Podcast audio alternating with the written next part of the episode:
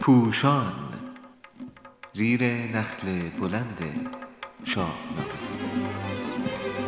شاهنامه خوانی از زبان فردوسی خردمند. شماره 23 اسب تروا یا دژ الانان چاپ شده در روزنامه ستاره صبح. در تاریخ سوم مهر 98 نویسنده علیرضا قراباقی. گوینده ورنوس. سرو صحیح بسیار شنیده ایم ولی نام شاهزاده یمن همسر ایرج صحیح سرو است. سرودن دقیق مراسم خواستگاری تک همسری را به ذهن می آورد ولی پس از کشته شدن ایرج می‌خوانیم فریدون در شبستان یا حرمسرای او خدمتکاری به نام ماه آفرید مییابد. که ایرج بر او مهر بسیار داشت.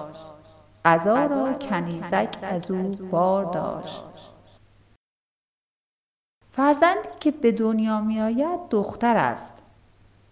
او را بزرگ می کنند تا پسری به دنیا آورد که انتقام ایرج را از سلم و تور بگیرد. زیرا فریدون نمیپسندد خودش خون فرزندان خود را بر زمین بریزد و می‌گوید نه خوب آمدی با دو فرزند خیش که من جنگ را کردمی دست پیش. به نوشته بندهشن پس از ده نسل و بنا بر شاهنامه از همون دختر منوچهر به دنیا می آید. البته شبستان و چشم به راه نوزاد پسر بودن از ارزش های امروز بدور است. ولی شعارهایی که برای انگیزه دادن به سپاهیان منوچهر میشنویم چندان ناآشنا نیست کسی کو شود کشته زین رزمگاه؟ بهشتی بود شسته پاک از گناه. هر آن کس که از لشکر چین و روم بریزند خون و بگیرند. بوم. همه نیک نامند تا جاودان بمانند با فرح موبدان. هم از شاه یابند دیهیم و تخت. ز سالار زر و ز بخت.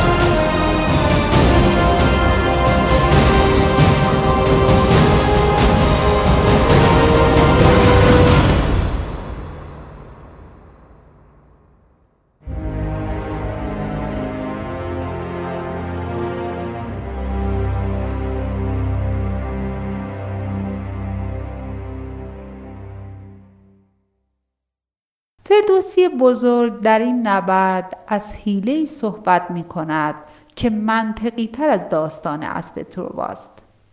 می‌دانیم دژبانان تروا اسب چوبی بزرگی را که یونانیان ساختند و پر از سرباز است هدیه میپندارند و به درون دژ می‌برند ولی در داستان دژ الانان فردوسی مانند یک سناریو نویس چیره دست می نویسد کشیدند لشکر به دشت نبرد. الانان و دریا پس پشت کرد. از این اشاره گذرا پی می‌بریم که سلم و تور الانان را که در کنار دریاست پشت سر گذاشتند. فردوسی صد بیت بعد پس از کشته شدن تور این اشاره را باز می کند و می گوید سلم می گریزد و قارن که از دودمان کابه است به درستی می اندیشد سلم تنها به آنجا خواهد گریخت. الانی دژش باشد آرامگاه. سزد گر بر او بر بگیریم را. آرام او دژ الانان خواهد بود که بسیار استوار است. پایه هایش در قعر دریا قرار دارد و همه گونه تدارکات جنگی و غذایی در آن انبار شده است. و اگر پای سلم به آنجا برسد دیگر نمی توانیم او را به دست آوریم. پس حیله می اندیشد انگشتری و درفش تور مرده را بر و به شتاب به سوی علانی دژ می رود می داند که آنان هنوز از کشته شدن تور خبر ندارند. مهر و پرچم را نشان می دهد و می گوید به دستور تور آمده تا در برابر سپاه فریدون ایستادگی کند. دژبان فریب می خورد و نیروهای قارن را به درون دژ راه می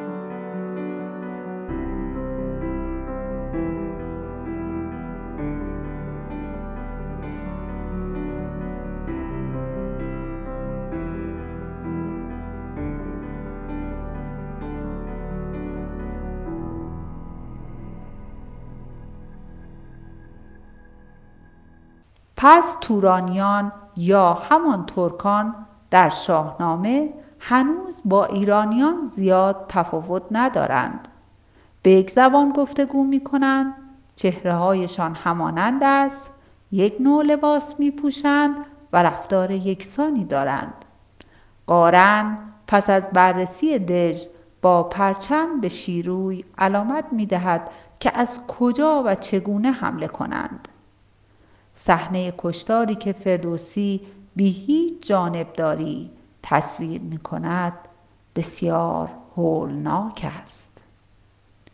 چو خورشید تابان ز گنبد بگشت همان دژ نمود و همان پهن دشت. بکشتند از ایشان فزون از شمار. همی دود آتش برآمد چو قار. همه روی دریا شده قیرگون همه روی صحرا شده رود خون.